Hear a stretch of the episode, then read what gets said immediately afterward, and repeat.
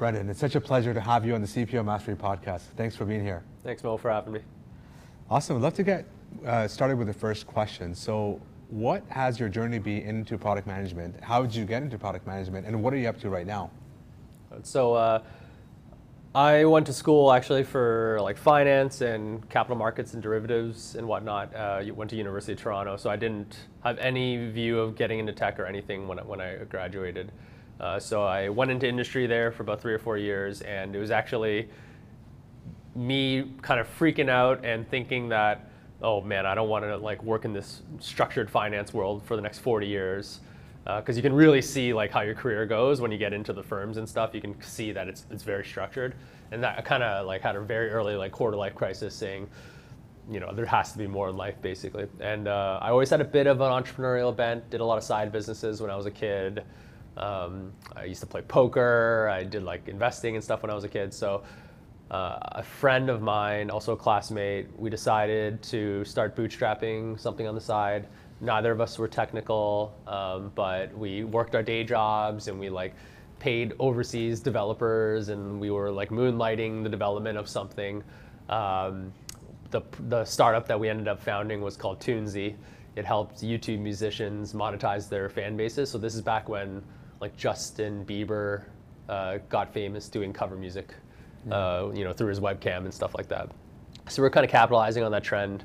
Uh, we had no idea what we were doing as entrepreneurs or technologists, really. And uh, we kept bootstrapping, so we kept working, and we joined a lot of pitch competitions. You know, something we were good at because of work is like building pitch decks. yeah. So we were able to like go into these competitions with no product, but like a really big vision about how we were going to transform uh, the music industry through like user generated content and YouTube and stuff like that. And luckily we won our fair share of those competitions and we ended up winning one where the judging panel was a bunch of angel investors. And that weekend we actually like closed like this sounds like a very small amount now, but back then it was a lot. It was like two hundred fifty thousand dollars, and we flash just quit our jobs on Monday um, and decided again we, we were like contracting overseas like development so like we still didn't even have a functioning prototype of anything and we still weren't technical. But we just quit our jobs and decided to have a run at being entrepreneurs. And so it's a very long story so you know three and a half years go by. We pivot a bajillion times. Uh, we hire we fire we raise a few bridge rounds. What ended up happening sort of between the two of us is um, my co-founder uh, Derek, who's now the CEO of a, a, lo- a customer loyalty platform called Drop. Um, he, yeah, so he ended up working uh, mostly around like sales, marketing, and finance, uh, managing the investors, stuff like that. And I ended up working mostly with the developers and the designers. And so I didn't realize it at the time, but like, you know, a lot of what I was doing was product management. And so uh, that's actually where my product management life started. I even learned, you know, how to do some pretty lightweight but important for my lo- for the long term like uh, code. Uh, so able to do some front end stuff and just sort of demystified um, a, a, lot of what programming was uh, for myself, which I think was very important. It also taught me, um, importantly, that like even though you know you've gone through university and you're you're an adult now, you can still learn new things. And so, um, you know, very long story short, on that one, we had a soft landing. We sold to this company called SFX Entertainment, which bought the product to repurpose for like Coachella and Tomorrowland because they owned those properties. That company blew up in spectacular fashion a year after that we bought uh, they bought us, but we were happy. You know, as first-time entrepreneurs, we had an outcome uh, investors got a return. Was, you know, we, we didn't have anything life changing at all, uh, but it was such an amazing experience. So then from that, kind of, you know, being pretty tired after that first startup experience, I wanted to get a job, and so I was thinking about what to do. I didn't really know like should I go back to finance now or like what what am I kind of, and uh, I basically learned that I was a product manager uh, based on what I've been doing and from some of the founders that I'd met, I uh, got, ended up getting an opportunity to be a PM at a company in Toronto called FreshBooks, which was uh, about a Series A company at the time. It helped uh, SMBs do invoicing and accounting, and there were about like 60, 70 people. So that's the first time I was like a professional product manager. And I say that you know it's kind of funny. I still didn't really even know what it meant to do it from a professional standpoint. I was just like I was just an entrepreneur and getting whatever uh, done that needed to be. But there, I was able to sort of learn the ropes of how to like be a bit more process oriented, framework minded, uh, just have more rigor in the way that you develop a product. Excuse me. And um, I was there for about three and a half years. Uh, rose the ranks there, ended up as a product director, launched a bunch of important products there, and had some great experiences. Still friends with many folks there, great company. And uh, that's when, uh, kind of through some of the other folks I'd met in the startup scene in Toronto, got a tap uh, that Shopify, you know, was a really, really interesting company that you should look at joining. There's a lot of fun stuff happening, and it's about to IPO. And so um, I joined Shopify. It was an interesting scenario. Basically, they had not really formed a product management organization. So they had about 500 people at the time, and maybe only like three or four people with the word product in their title it didn't even mean that they were actually product managers. It was just sort of like someone was like product operations or something like that. Excuse me.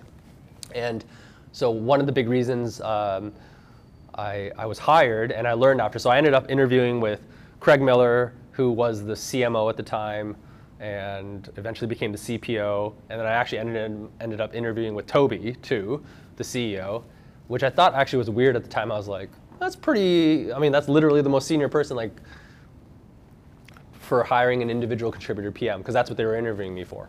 Even though I, I so I kind of actually took a double title demotion to join Shopify because it was such an interesting company.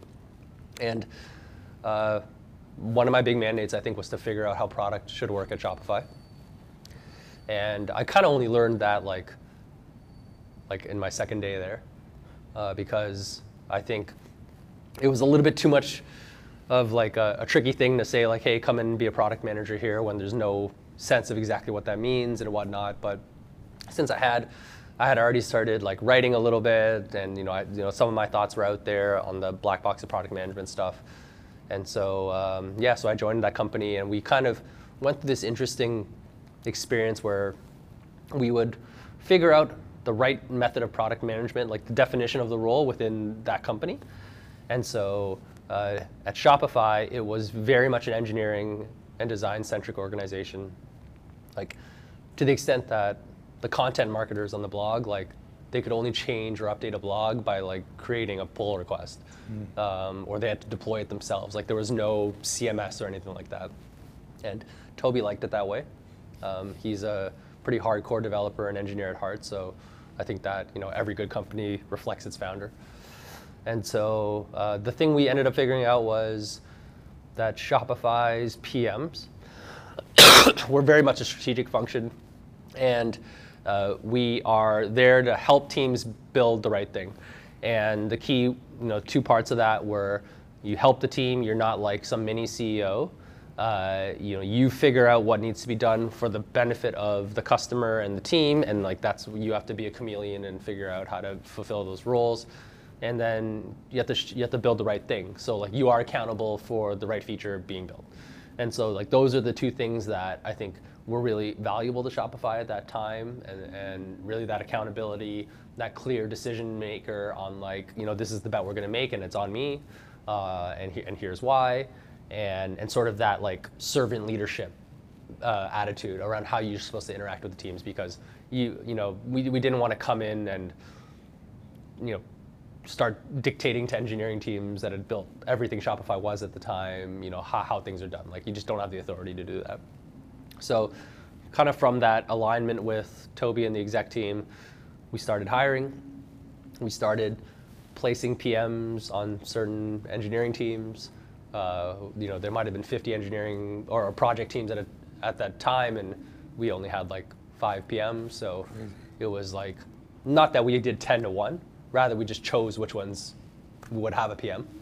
And our goal, sort of in the first 12 months, was will people ask for PMs at the end of the year? Because it was so clear what the difference was. And we wanted it to be success measured that way, as opposed to like some other contrived you know, reason that we believe that we are useful. Um, you know, we'll, we'll be deemed useful when people say we're useful. right? And so luckily, within six months, we had teams asking right away. I think like those first six months were very hard. Um, at Shopify, it was like a lot of showing up to teams, and they're like, "Why are you here?" Like literally, because they'd never worked with someone like that, and you don't design, you don't code, so they're just like literally shrugging about like, "I don't know why you're in this meeting, but we're just going to continue having this meeting." right? And so you had to earn your you had to earn trust, like day in and day out. You had to show your value, do the littlest things and the big things. And I think like where we really started to show a lot of value was, I mean, it wouldn't be obvious at the time, but it ended up being alignment. I think like. Uh, the way we were able to like pull multiple threads across the company and say like, well, this team's working on this, this is this, and like be able to find where there's conflicts, elevate those discussions to Toby and, and, the exec team and then say like, you know, form basically working backwards from what everyone was doing, like a grander product strategy and, and clearer direction. And I think people on those teams, the engineers, the designers alike, started to recognize like when there's a PM on your team, there's just deeper alignment with like frankly Toby and there's more momentum around your ideas and it ultimately impacts the success of the project and then the success and the impact that it has on customers. And I think that that's what everyone in that company wanted, right? It was quite altruistic, um, you know, in the sense of like we are there to really empower businesses uh, to sell more online and, and be entrepreneurs. And so uh, we took all that momentum, and first year we ended the year with like I think 13 PMs. By the end of the second year, we had like 35. Today it's like 450 or something like that. And so that, you know, that whole arc was the first three years of my life there. Uh, and then the next three years were really around um, taking a, I'd been promoted to a director at that point, and then the company transformed into divisional structure, and I uh, took over as GM of the developer platform. I, I, became the GM of that, so I had more cross-functional reporting, not just PMs reporting into me, but engineers, designers, and stuff like that. And um, uh, that was really in charge of growing that developer ecosystem and managing the App Store, the API, the business around that, data policy, all these types of things. And then the last two years I had at Shopify were basically um, just ending at, in December in 2022. But I uh, took lead of our M&A and investments team, which is a completely different job entirely. And yeah. it was really just to um, use Shopify's capital in a way that's like purely strategic to the product. So the mandate was like use our capital to accelerate the roadmap. And you know, Toby, um, I think he's he's known for for bets on people like this, which is just like he bet that it's much easier to teach someone with deep product knowledge how to be a VC than the vice ver- vice versa for them to really have an intuition of Shopify's product, its people, and its culture. And so myself and also um, a peer of mine, Satish Kanwar, uh, we both kind of walked into those roles. And uh, yeah, we did like 20 investments, nine acquisitions in the last two years, and then uh, uh I hung up my shopping bag at the end of 2022 because I, I think after my first startup about 15 years ago, you know, I think I'm ready to do another one. And so that's kind of why I, uh, I left, is to, to start another company, um, which is even Toby says on his first day, like in onboarding, the best way to leave Shopify is to go start a company. And so, um, you know, it was, uh, I, I kind of took that uh, to heart. And uh, yeah, now I'm just exploring a bunch of ideas and with that intent. Oh. I know Derek um, in social media. I don't know him personally, but it's interesting that both you and Derek have gone on to, to have successful careers. I go back to your three years working on your first startup uh, what was unique about what you did, or what was the things that you learned? What's the magic sauce there? Wow, I mean, that was a crazy time. We didn't know what we were doing. We didn't. We didn't have any technical knowledge. We didn't know how to build a product. We didn't have any customers. We just had like. So I think the first lesson is like, don't build a business like that. Like, don't don't start a business just based on your own your own kind of internal narrative yeah. of this amazing pitch and business you can build. Really? Like crazily, and this happens still today, like we were able to raise money on that. We could pay to big vision. We could say like the market's this size. we can show these design wireframes of how this product is going to look. We can, you know, have an initial customer list, and, and, and I don't mean this as it's fraudulent, but rather like we, we're networking with these musicians, and they're like, yeah, I'll do that. That sounds cool. And we're like, okay, we got three musicians on, right? And it's like you get these false senses of validation, and then uh, you never really hit market. You never hit market until you've burned through so much capital, and you realize that like you didn't have a hypothesis built on like any anything in the real world. And so, you know, it's cliche now because there's so much startup knowledge. It's like you got to get out to market fast because you need like your idea has to hit market reality as soon as possible in order for you to build confidence that it's something worth pursuing, right? So, you know, what I would do completely differently, you know, if I did that startup again, right, would be to uh, get out in market a very, very simple prototype and start charging people and selling to people right away so that I could learn all the painful lessons we had at the beginning instead of going into uh, you know 12 months of building something, launching it, and then seven people use it. And we went through that three times, like three versions of that exact same thing. Like we would launch, fail. Okay, it didn't work. Here's three pieces of feedback. Like literally three customers told us this feedback, and okay, now let's pivot the whole company this way. Build it for another six to nine months, launch, same thing, right? We actually ended up getting to something that was like kind of interesting, but it was too little too late in a way. Mm. Like I mentioned, it was a soft landing as a company, and that was because we eventually, after like the second or third bridge round we tried to raise, we couldn't raise any more. The market wasn't big enough. Um, if we, you know, by the time we sold, if we had had that that version of the product in the first year, I think we could have built something really big. Uh, but it took us too long to get there because we we didn't uh, we weren't aggressive enough into getting into market and basically um, um, learning from real customers in the real world as opposed to staying in our own you know hypothetical land of things that will work and narratives that sound good.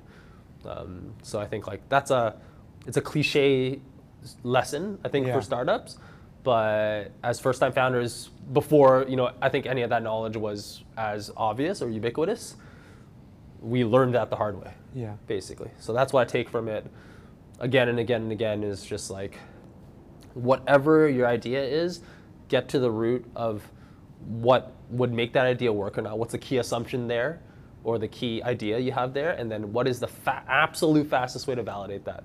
And often you'll find picking up the phone and trying to cold call and sell someone is the fastest way. Don't build anything. Right? Just like pretend that you have it, try to sell it, yeah. and then see if someone's like, okay, I'll buy that. That sounds great, or whatever, or some version of that, and you just didn't have to build anything, and you got that that nugget of that data point, right? So. Is there any times that that does not work? Um, yes, I think in cases where it's such a new novel thing to the world where like there's no reference point. So you're trying to explain to this customer like it's going to do this and this and this, and they're like they just can't understand it, right? Like explaining an iPhone before it, it existed or something yeah. like that is a is a is a easy metaphor for that or analogy. And so there are cases where I think that that you have to. I still don't think you actually have to build the whole thing, mm. but you have to find the middle ground or the the shortest path to making it feel real. Right?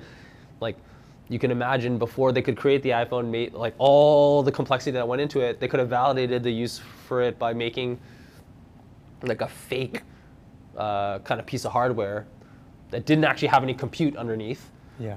It just showed a screen and you could touch something, right? Like, that's still very hard to be clear, but yeah. that's a far cry. If they really had to validate it, they could do something like that.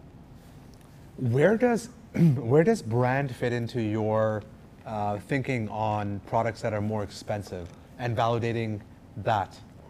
And what I mean specifically is when you're selling something that's more expensive, that's zero to one, like maybe like how important do you think brand is in getting the sale as opposed to just the hmm. functionality of like it? if you're selling more in like the luxury market, for example, or uh, product that is any product that is expensive where uh, brand would be important. Could be a tech product, B2B, and is it from a scenario where you have no brand yet? You have no brand, exactly. Got it. So like, I guess the question is like, when you have no brand, but you know you're gonna sell in an upper market where brand is gonna be important, Yeah, how much are you willing to tarnish that brand? exactly. Or, or how do you uh, launch there? How do you? Is there any way to go lean on that, or do some products just require you to build up brand?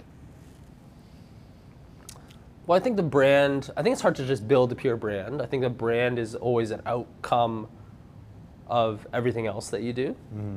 right? So it's like it's high quality product or service or whatever it may be. Then you develop a brand around that reputation. Right. So, you know, if you're going very high end where the, the bar, the expectation from cu- potential customers is going to be very high, Yeah. I think you do have to take some more care Yeah. right? But at the same time, you've seen companies try these the, these things where, okay, high end. A different way to look at it is high end. A lot of high end is about is status Yeah. and exclusivity. So we've certainly seen products out there that play on that psychology before it's even built. So think of something like superhuman email. Like back in the day, before people were using it, like how, like how hard was it to get an invite to this thing? Right. Sign up for this waiting list, share it to 10 people, you go up the waiting list or whatever. Was it Dropbox was the first one to do that marketing technique? Anyway, whatever. You see what I'm getting at though? Yeah. it's like you can position yourself and the product in this sphere um, by just like directly marketing to that psychology Yes. of, of, of status and so you know and, and and by directly marketing to that psychology you're going to be able to validate things about the product itself because you can't just market like sign up here to be high status it's like no use this thing and only you know certain high status people are going to be able to use it Yeah. then you can start to validate it So you can Yeah. still go lean there. I love that. Yeah. Um, and, and next section is really around zero to one products that Shopify has launched and been so successful at. Uh, you know, they've had incredible success with the developer platform, Shopify Plus. Uh, is there anything that has been the ingredients to consistently launching these successful products? at shopify Yeah.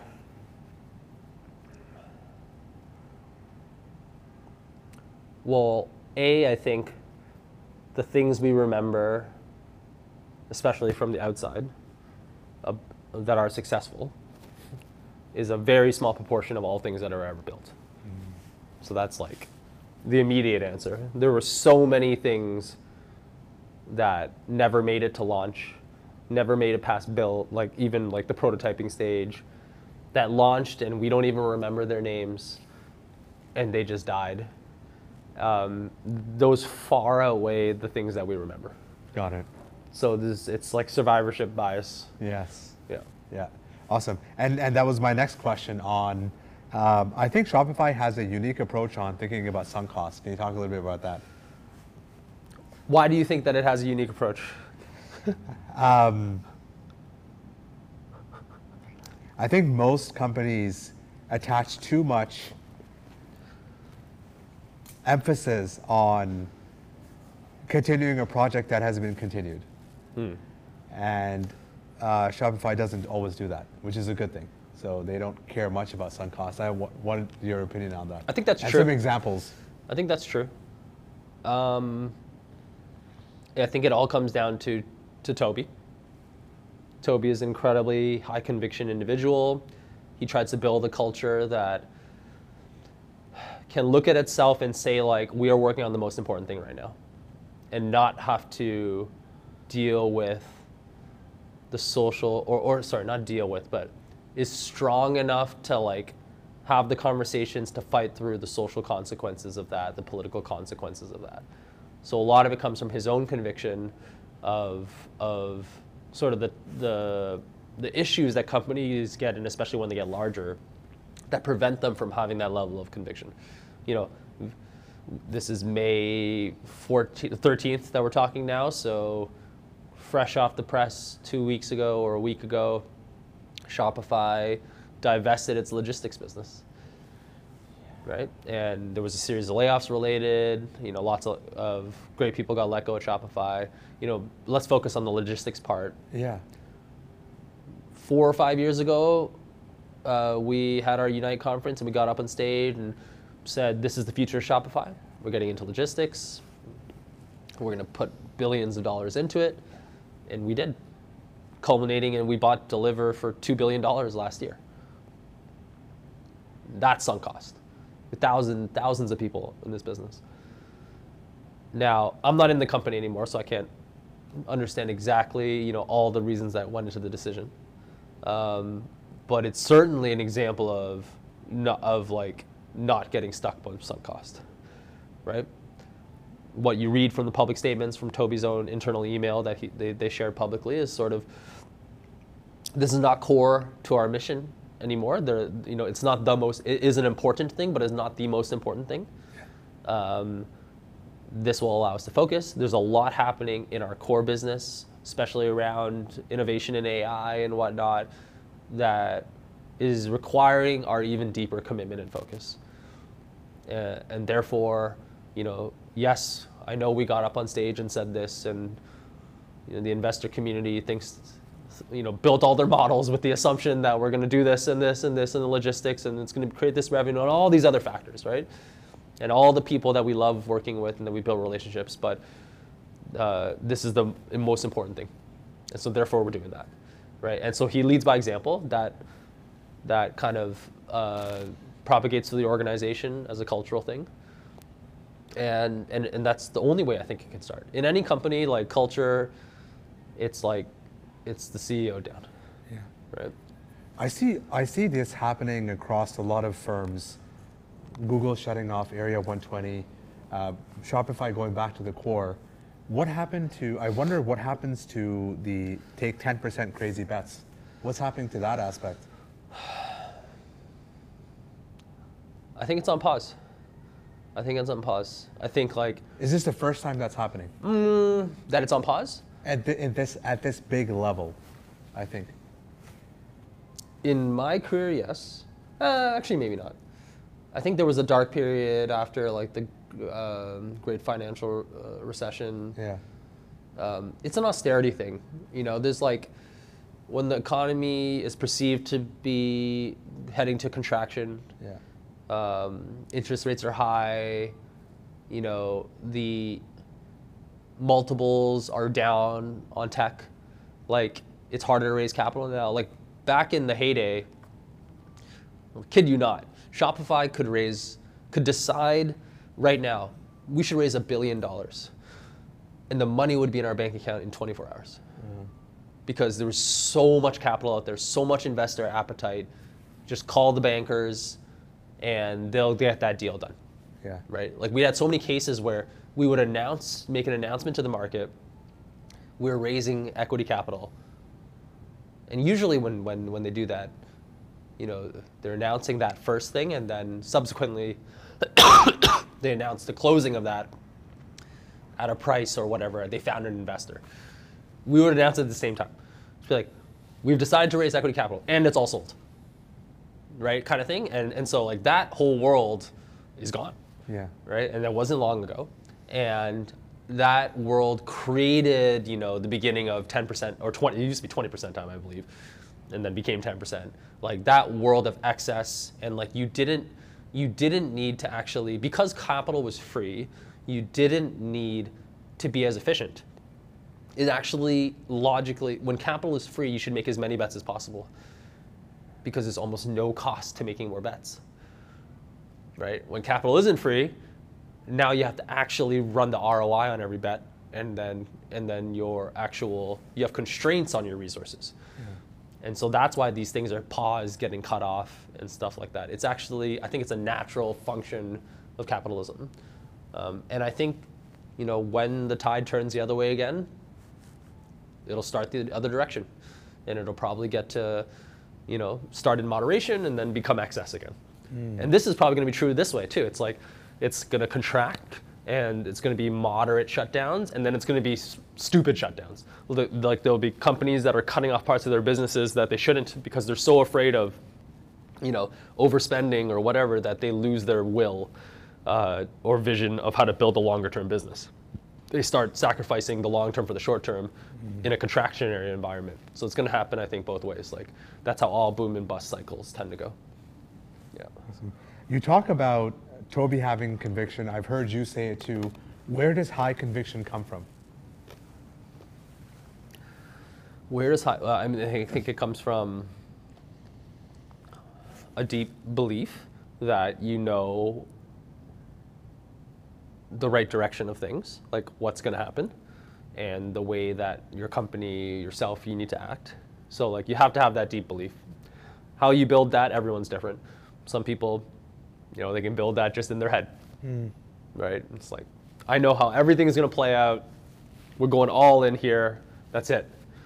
There's other people that they spend time learning about something until they really feel like they understand it.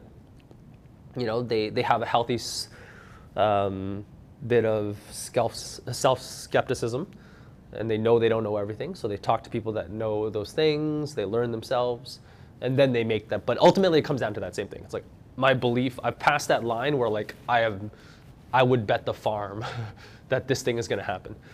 Now, when you know that that's true, you have to marry that with is there something I care about enough um, that where this thing I know is going to happen is going to affect it if I don't do something. Right? Like the world's going this way with AI. I love Shopify so much as a company. I'm just pretending to be Tobi here. That I know that we have to go that way, or else we might not exist in 10 years. Right? And then you marry that with okay, we have a constrained environment. Okay, we have to let go of legit. Again, I'm not in the company. I made all this up. Um, so that's where I think it comes from. Is you have to care about enough something, and you have to have a view of the future that requires you to create some action. Um, so, Tobi, I will say from you know from my vantage point, uh, and this is definitely something I think that propagated throughout the culture in Shopify. Like, he definitely is not someone that just shoots from the hip on his his judgment. Like, I promise you, if he believes AI is big, he has he has been using everything that exists in the AI world. And this is one of his superpowers of just like being able to be a fast learner, but also being very technical. He doesn't take anything at surface level, right? Like he will go in there and actually see, oh, the tides are changing in this technology. Oh, you can actually do these things, right? And he will inform his strategic direction on like hardcore engineering truths, basically. Um, and marry that with like, you know, his own mission to imp- uh, grow entrepreneurship through Shopify, and and that's where a lot of those high conviction bets come. But yeah, Awesome. How important are high conviction decisions for product managers? uh,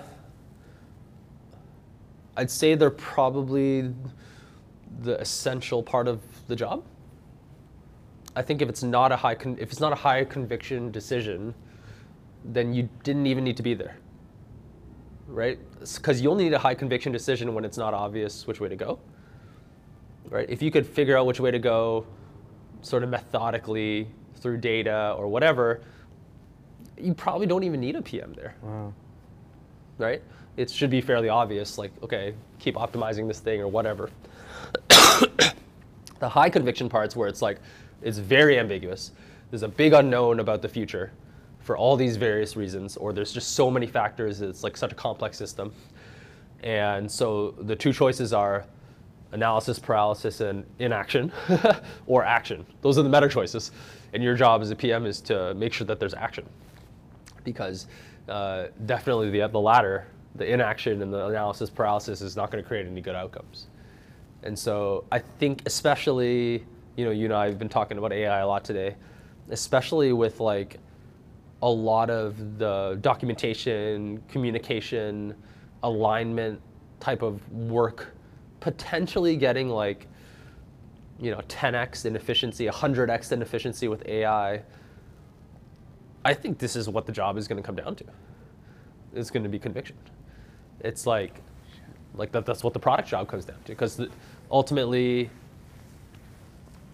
like they always say, one of the big weaknesses in AI is that it can't create its own objective function. Like it doesn't have a will about what it needs to be. Now you could tell it, you know, make the choice that makes Shopify uh, uh, grow the fastest or whatever. But if it's obvious enough to do that, again, like that's not a high conviction call. it's when there's like a it could go it's 50-50 this way or this way Yeah.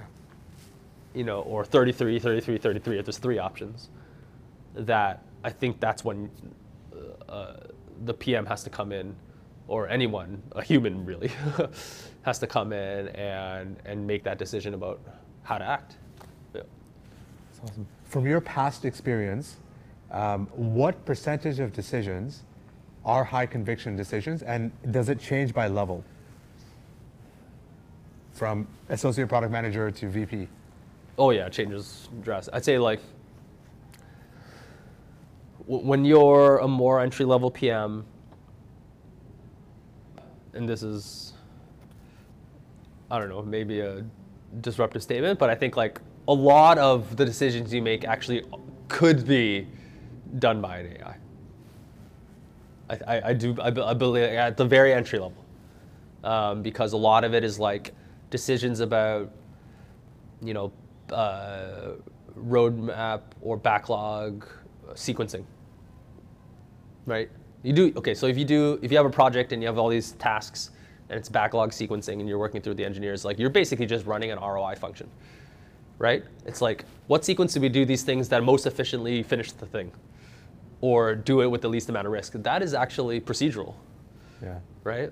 Now, your job as PM is you're actually like asking the right questions to be able to get to make quantitative what is otherwise qualitative. If like an engineer, if it's like a, if it's like a difficult engineering problem, let's say, you sometimes are in the room helping engineers facilitate a discussion around it. Be like, does this feel like a medium T-shirt or a large T-shirt? Like all those types of things, right? Yeah. You're just facilitating, trying to make this like gray area into something quantitative, but then ultimately, once you get all those, you know, those 10 tasks and you figure out the R, the return and the investment and the effort on each of them, you're just sorting. You're just sorting by whatever's the highest ROI and then you're doing them one to 10 Yeah. Right? So I think like, and that is a lot of what entry level PM is, um, and I think a lot of that is I don't know if it's going to go away, but I think a lot of that will go a lot faster, a lot faster, and it'll be a lot less of the time that a PM spends. M- much more important will be figuring out what people want, right? I don't think. I think an AI can optimize on something that people already have that we know they want. Yeah. But to figure out the next thing that they want, you know, it's probably still a ways away. So I think PMs still have a big role to play there. But back to your original question, as you go up in seniority, basically your whole day should be filled with tiebreaker questions. Like I remember when I was when I was VP product in the GM, like basically the whole day, every single meeting is the teams booking a meeting with you because after six, seven weeks of debate, experimentation, they cannot agree to go this way or this way. And you're there to break the tie. Like that's the entire job, actually. Yeah. That feels exhausting. Like, as a VP, when Mm-hmm. every you're you're you're making the dif- most difficult decisions that teams have been struggling for for six weeks, and you're making that's your job, nine to five. How do you do? You have? I feel like wouldn't you lack confidence, or how do you know? It seems like a lot to face. Yeah. I think you, you know, you recognize that that is your job. You know, that's the job you're paid to do. I think if you make it to such a level, like you're getting compensated well, like you should be in the hot seat. You should be in the hot seat. So that's a responsibility you should be pretty well aware of. Is it draining? Um, yes, but I think like you toughen up over time. Like you just get used to that. I also think that you have a different vantage point because you get to see the set of hmm. all tiebreaker problems and you get to you get to see like this is not really that big of a deal when we're also thinking about this other thing like if this thing goes wrong these 10 other projects don't even matter and so that's why it doesn't agonize as much because you may you know get 10 decisions of that. It might be their most important thing but since you get to see them all you realize these are all fairly small. These are all fairly small so i can make a quick decision and the risk of failure of that decision if, if the one that i made was wrong you know we can absorb that as a company and as a group. And then the one or two that you realize like oh like these ones could have a big impact uh, those are the ones that you yourself end up escalating. Like I'm bringing that to the CEO because I believe that it's that important that I need more feedback on this, right? So it's kind of like half the job is sorting to uh, between those two those two types. Yeah. So you've got two senior product managers, all right? Um, is there a correlation between the one senior product manager that makes more high conviction decisions as opposed to the other? Is it a prerequisite to accelerate in your career to make more high conviction decisions? E- yes, But be right about them? but be right about them. So it's high risk, high reward, right? People can come in guns blazing and say this, this, this. If they're wrong too many times in a row, they lose trust and respect in the organization, and their feet are cut off from under them. It's very hard to recover from that, frankly. Um, so you do you do have to be right more than wrong. I think that that is just generally true. That's just true of any leadership role anywhere, right? Like take any random tribe of human beings Yeah. and put the leaders in there, and the one that is, keeps being right is just going to get more trust. Yeah. And there's no difference in this world. Yeah. I find many senior product managers um, are so good at execution, uh, but they get stuck at the more strategic level. And they want to be able to take more strategic decisions, or they want to think more, they want to make more of those high conviction decisions. But it, I think it seems like a glass door. What advice do you have for folks like that? That, that, as you just said, you have to make more high conviction decisions and be right about them. How do you do that? Well, you have to be invited to the decision-making table. Okay.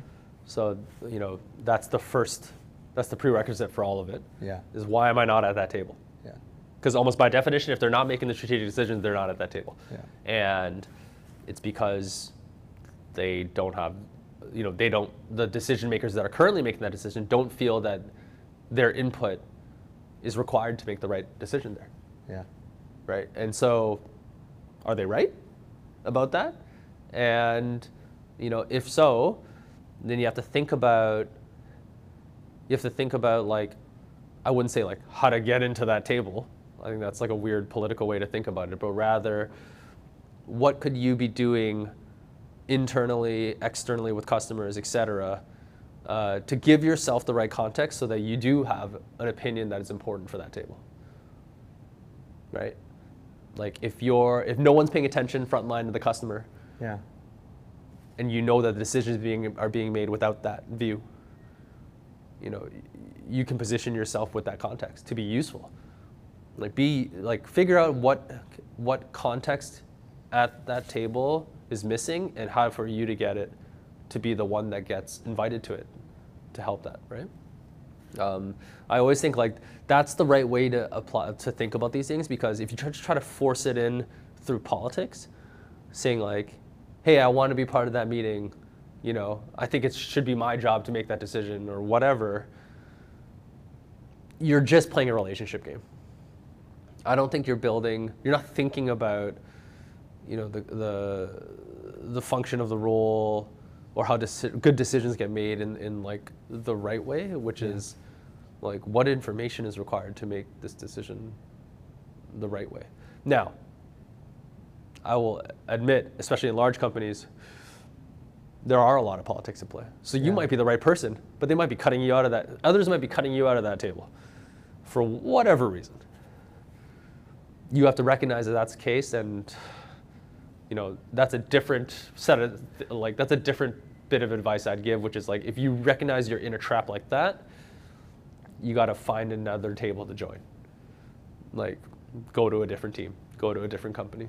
Like, for whatever reason, if you're, you know, f- you know, politically outcasted from that group, and that's Yeah. like creating a ceiling for you, then accept that that's what it is, and and stop banging your head against the wall because it's not about how good you are at your job, or how strategic you are it's that there's this other human social game happening that's preventing you from even having a voice. Um, now, okay, so that's like the very first thing. I don't even know if that's the answer to your question. Say you are at that table and you don't have a strong strategic voice yet, right? You're mostly just like part of the consensus. Yeah. A, are you? Do you actually agree with everything that's being said? That's the first thing you challenge yourself on, right? If you actually think like what's being tabled and then agreed on and then executed is actually exactly what you would do, nothing to change. Because why do you want strategic? Basically, you do have strategic power because everything you think should happen is happening. Yeah. So really, it should only grind your gears when you have a different view of what should be happening, but it's not happening, and you don't have a voice or it's not being heard. I think a lot of that comes down to people, you know, being risk adverse. Yeah. You got to put yourself out there. You got to put, even if there's, you know, nine people in the room and you have to be the tenth that says, I think that's actually wrong. Uh, it takes a lot of conviction and a little bit of career risk sometimes, uh, but then high risk, high reward too Yeah. right? So many people, you know, there's a lot of really senior people at Shopify who have earned long-term respect because they have proven that they are independent thinkers. Um, you know, if they don't agree, despite all the social dynamics in a room, they will say they don't agree. And I think that's a that you know, if, as a leader, I'm looking for people like that too, because you definitely like you. Every leader's also been in rooms where people will just agree with whatever they say. Yeah. And that's not helpful, right? Not for like the pursuit of the truth or the right answer or whatever Right. it may be. So, Yeah. So it's either going to be those two things. Like you're not at the table for some reason, tackle that, and then if you're at the table, either you agree with what's going on and everything's good, or you're afraid to say it. Yeah. Awesome. Yeah. This this last uh, question on decision making is on intuition. Okay. If you look at your own decisions, um, those big bets that were successful, I wonder if you can quantify if more of them came from intuition or more of them came from having data. Ooh. And, and, and maybe you can maybe I can quantify maybe I can help qualify this. Um, if you made a gut decision somewhat quickly, potentially it's more intuition based versus doing a, a long data analysis.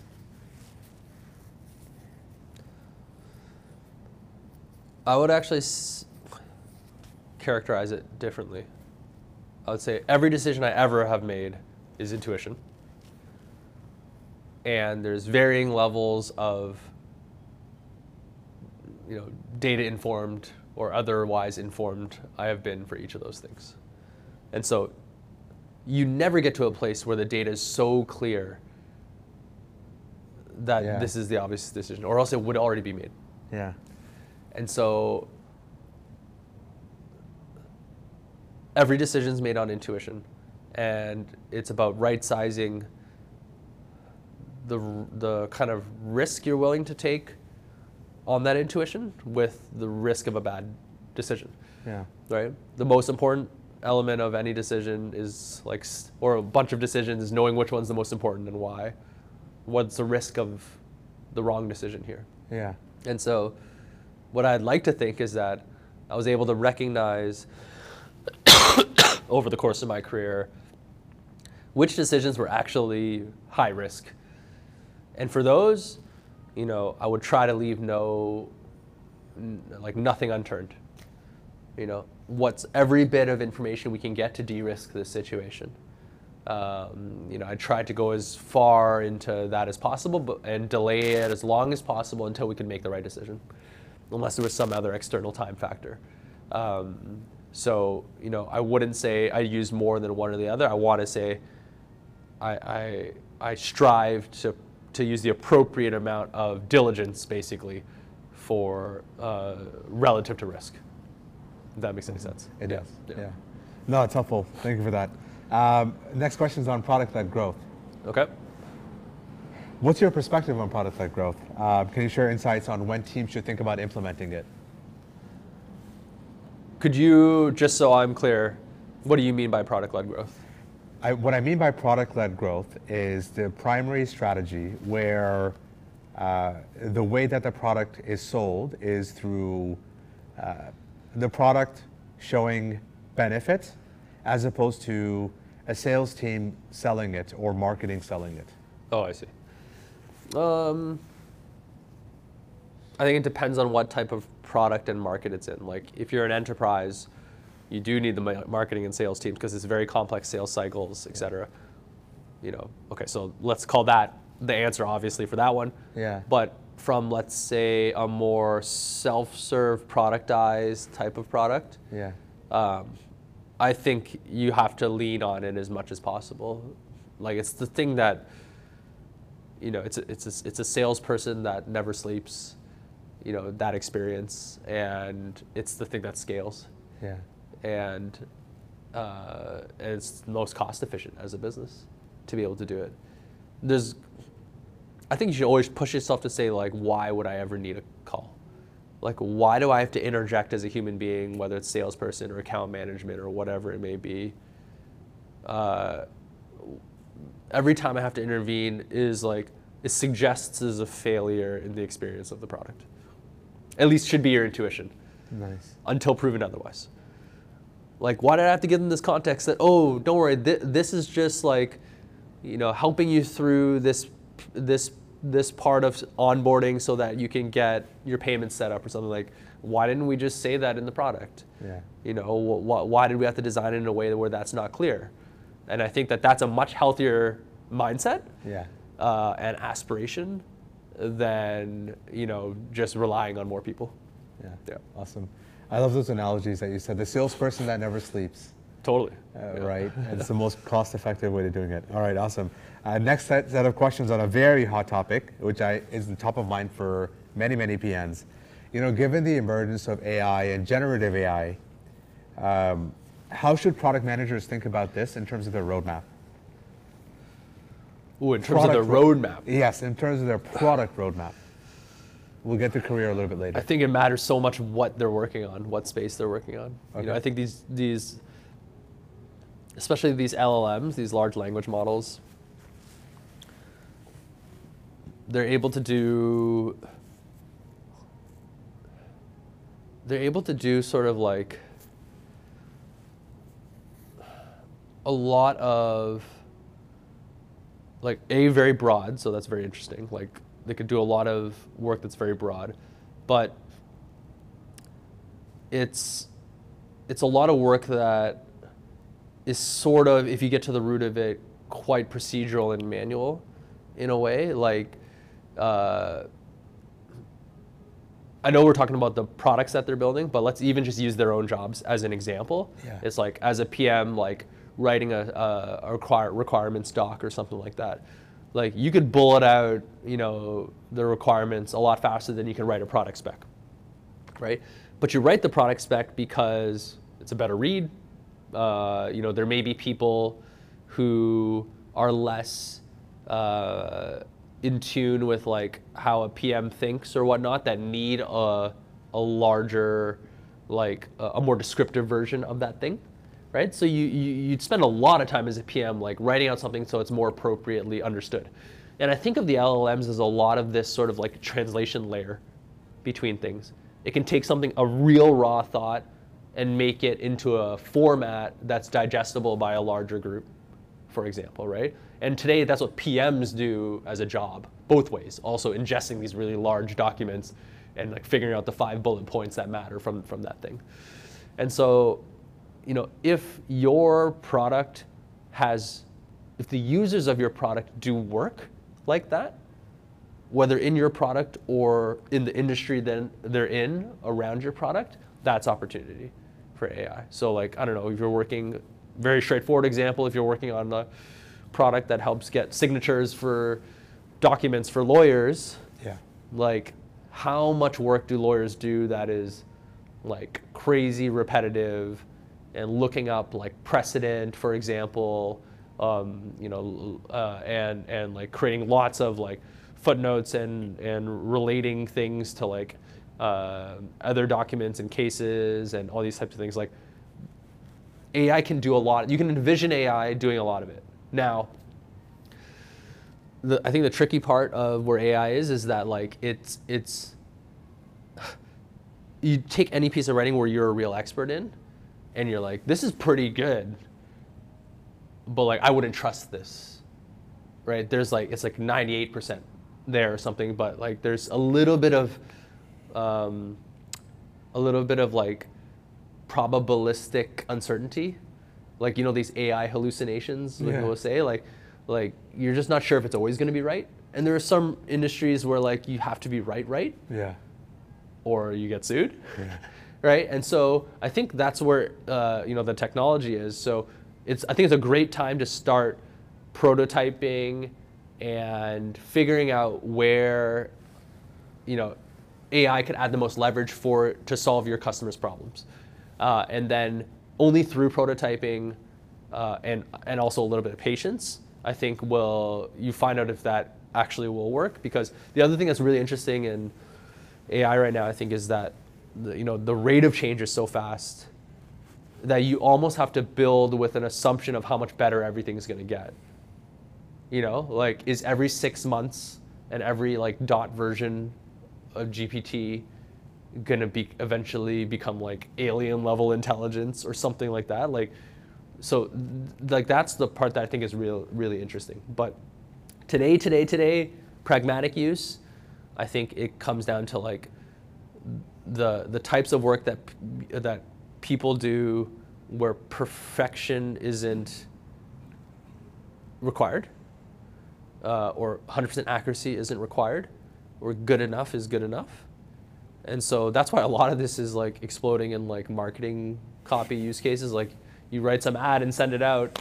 Okay it wasn't perfect but did it still get you know 70 clicks instead of if you wrote it perfectly yourself 72 clicks but it, but the AI one you did instantaneously and did a thousand reps of them in five seconds, like do that, right? So this interesting like you have to find the right sweet spot between like where the quality the bar is acceptable, knowing that there's a high there's going to be an error rate, and if there's a if there's a failure, it's no big deal, right? So kind of like low severity, low severity type of pieces of work basically.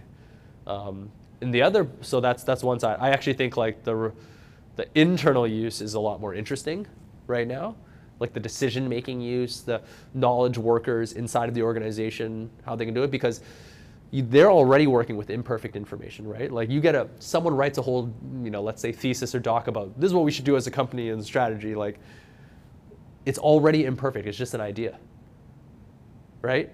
But the way that AI can actually help someone flush out that idea, you know, make it shareable and ready, and then vice versa, help someone receive that idea and then and distill it into something really small in a summary, so that there's higher higher uh, efficiency of communication, basically. Like that that's amazing because someone shares you a product strategy idea, like you you both don't know if it's right. It's just a conversation. You're just sharing an idea and then you actually have a conversation around it and then you make a conviction call. Right? And so I think like internally that speeds up those processes of getting to the point where we know like we've been able to like basically have like a neural link together to share that idea and debate it as fast as possible so that we can say like okay now with our combined context we should do this right it's taking that process which may take weeks now and making it into a day in my mind. That's what i think that's what it's capable of like almost already. Yeah. Like we we talked with the class that we had earlier today about that idea of like imagine there's some project there's you know a finance team that's talking about project x there's the marketing team that's talking about the launch of project x there's the engineering team talking about you know the the uh, some engineering hurdles around project x the product and design team thinking about some experiences about project x they all have their independent meetings and if an ai was transcribing those meetings and summarizing them and it has knowledge of all four meetings, it can it can already know where there's misalignment between those teams. Right? It's like, oh, the marketing team thought it was launching this day, but engineering's planning for it to launch on that day. Right? And so without people even meeting, you know, this company's underlying AI infrastructure can prompt back to the stakeholders that there is misalignment without there even needing to be a meeting. Uh, that's crazy right? How much time does that save from organizational waste, especially in large companies?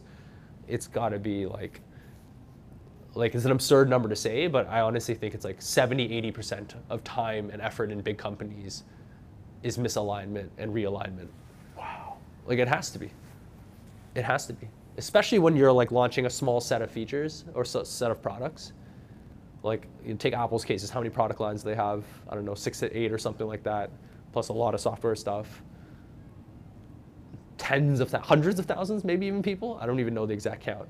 Like, how many meetings does it take to get all those people perfectly aligned?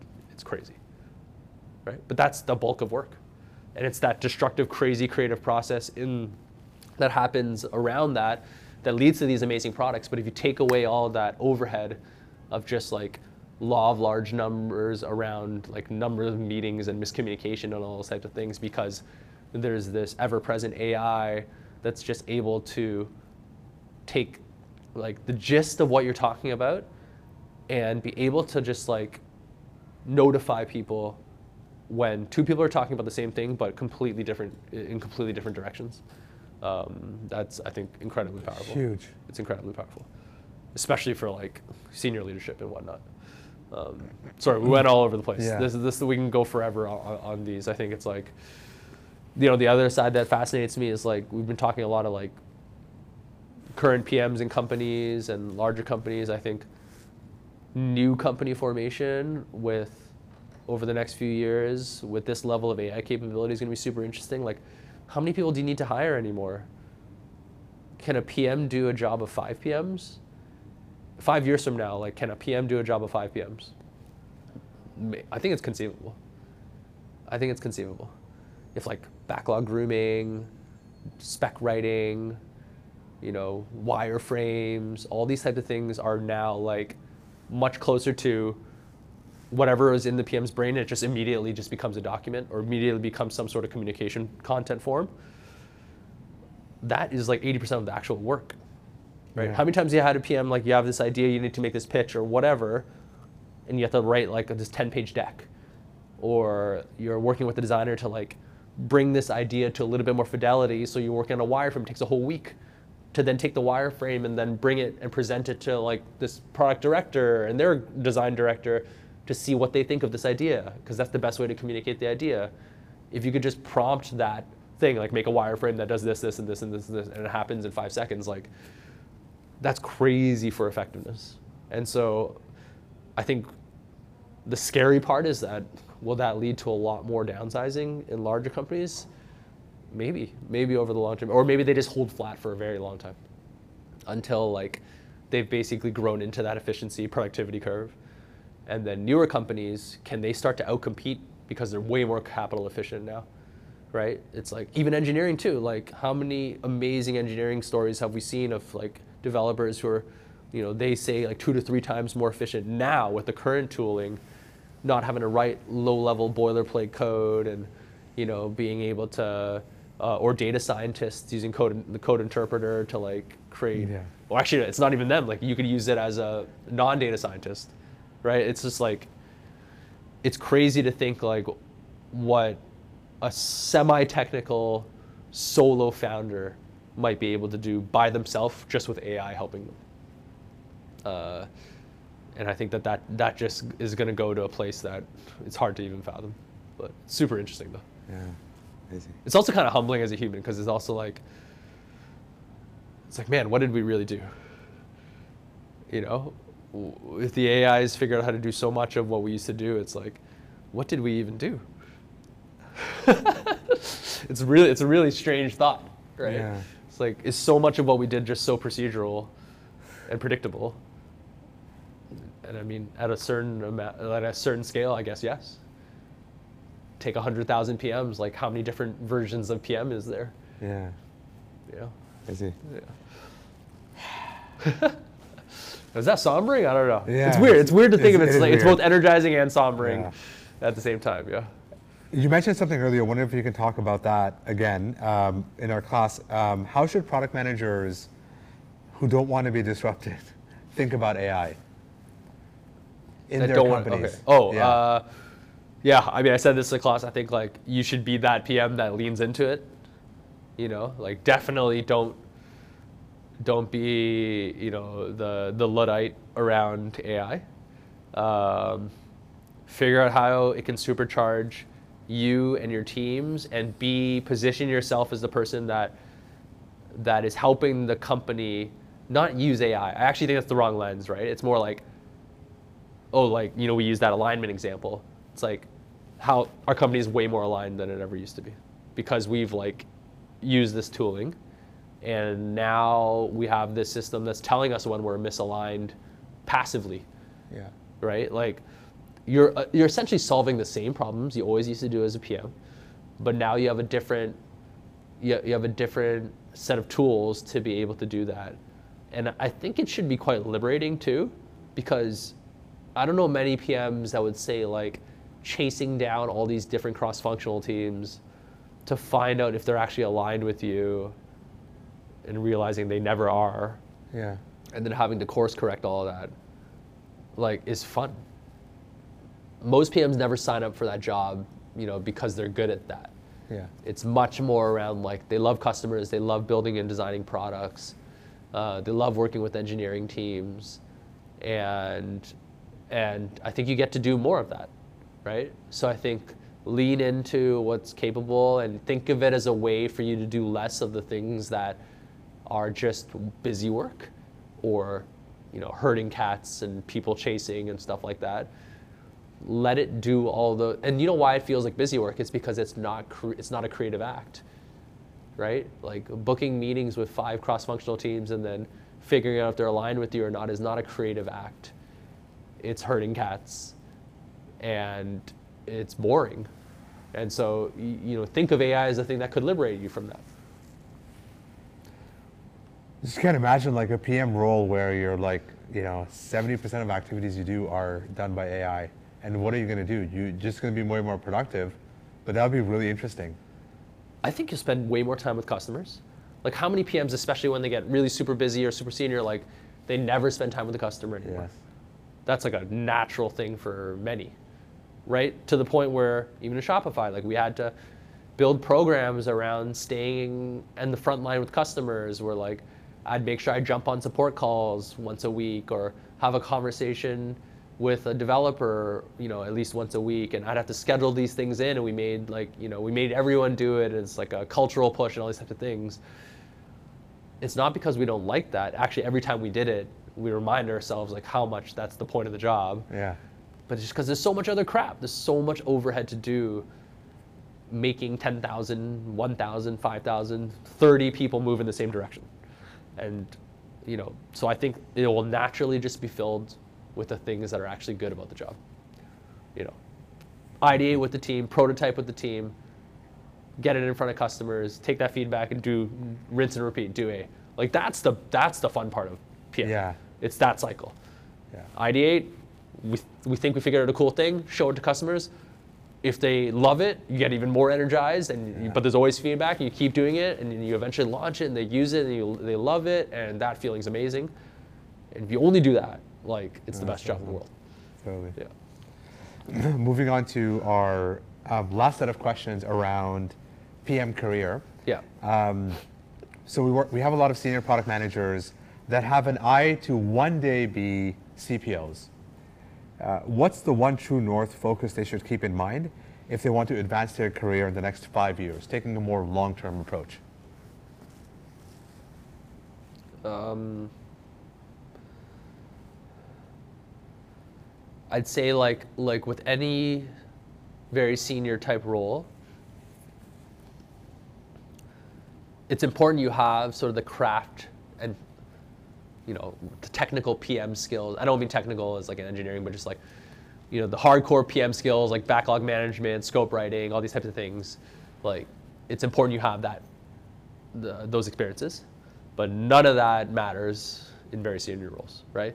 Very senior roles is is relationship building, communication, leadership, being able to motivate people, being able to hire really good people, being able to make high conviction decisions, um, being able to say no a lot, uh, being able to manage the board, manage the CEO. It's like, you know, and for all those things I just mentioned, like, you got to be a good salesperson, right? Like every high level job is selling of some, at some level. Persuasion, we'll call it that, right? Not selling, persuasion. So if you want to ready yourself for those things, like you got to give yourself experiences to, to get good at that. Right? If you've been in a very technically or execution focused product management path, which has you know some elements of you know leadership and communication, but not you know it's not the majority of what you've done. I think you'll struggle.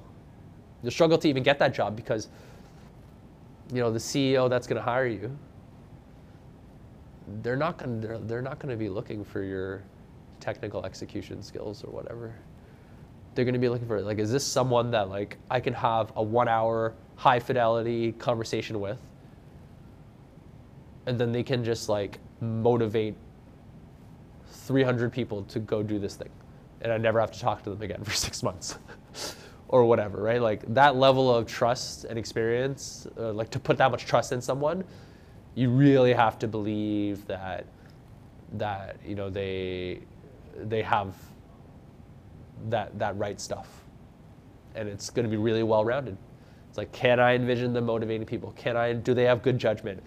You know, will will they be able to challenge me on things? Uh, you know, will can they think strategically outside of just like this product box that they've been in? Can they understand that, hey, we need to hit our target or else we can't raise money?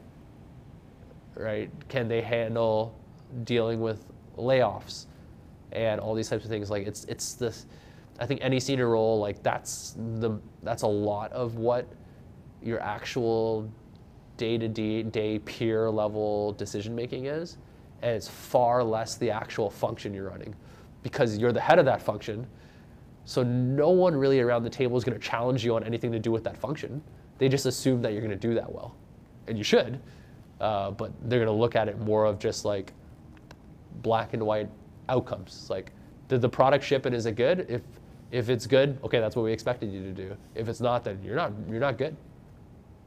Goodbye, right? Like it's like that's kind of the way it works. I think in in in really executive roles, and that's why you see like when execs you know, negotiate their contracts when they come in. A, their contracts, right? Like, there's more C-level hires is more like contracts than they are like here's a full-time offer for a job, right? Here's like a three-year contract, and in that contract, people are negotiating their terminations already. They're like, if you fire me, I get two years of because it's it's a very, you know, make or break type of role, right?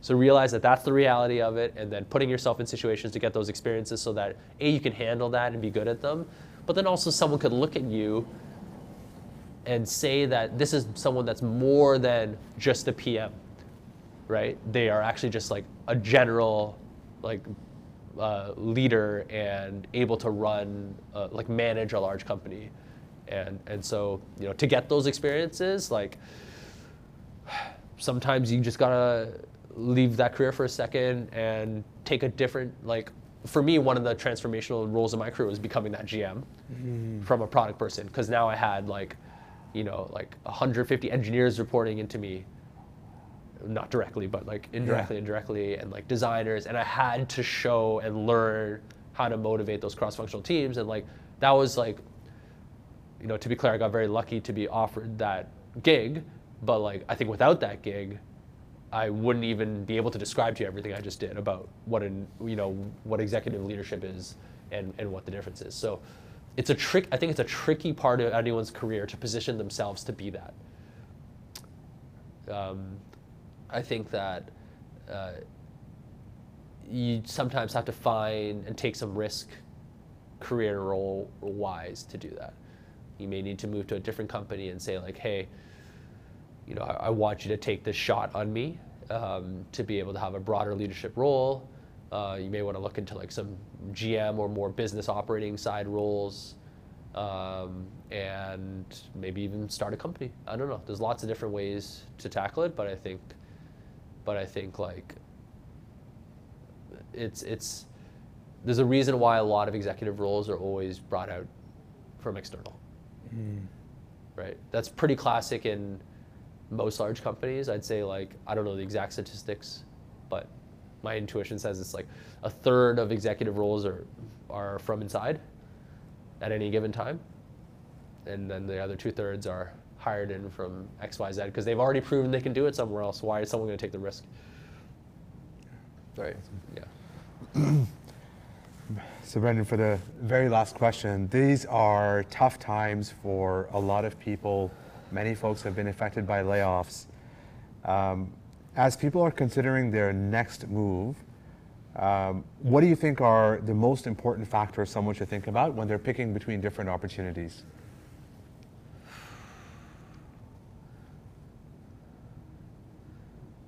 Is it a grow? I, yeah. Is it a growing industry or a contracting one? Um, no, no. I think like that's one of the things they need to think about. Yeah. Right. There's a like you do have. To, I always think that everyone owes it to themselves to have a worldview, of like where what parts of the world are going to contract and what parts are going to grow in terms of industry or whatever it may be. So like, you know, if you could land a PM job at OpenAI, you're going to be employed for a while. Even if OpenAI doesn't work out in a couple years, right? Because you just know there's so much job creation and demand in that industry. Yeah. Right? So go to where the energy is, go to where it's obviously going to sustain itself for quite a while. And so that's like, you know, one one thing. The opposite being if you if it's for sure going to decline somewhere, that's a scary place to be. Like if you're going to go PM like the digital arm of a print newspaper, that's a scary place to be from a security standpoint. Yeah. Right? So to me that actually trumps almost everything being right industry, right market is always like rising tide lifts all boats. That's the key to life, basically. Nice. right? I love that. And so, um, but that aside, I think like from a skills perspective, going back to that same fictitious PM about like how to think about disruption about their own job with AI. You know, I don't want to harp too much on AI, but whatever, whatever the skills are for your type of role, like wherever they're moving towards, Yeah. you got to be on the forefront. Like, don't be shy about those things. Be on the forefront of those things. Experiment with them. Um, you know, people want to, what like have yourself. It'll actually like allow you to distinguish yourself through interview cycles as well, as like someone that understands like the new stack of working.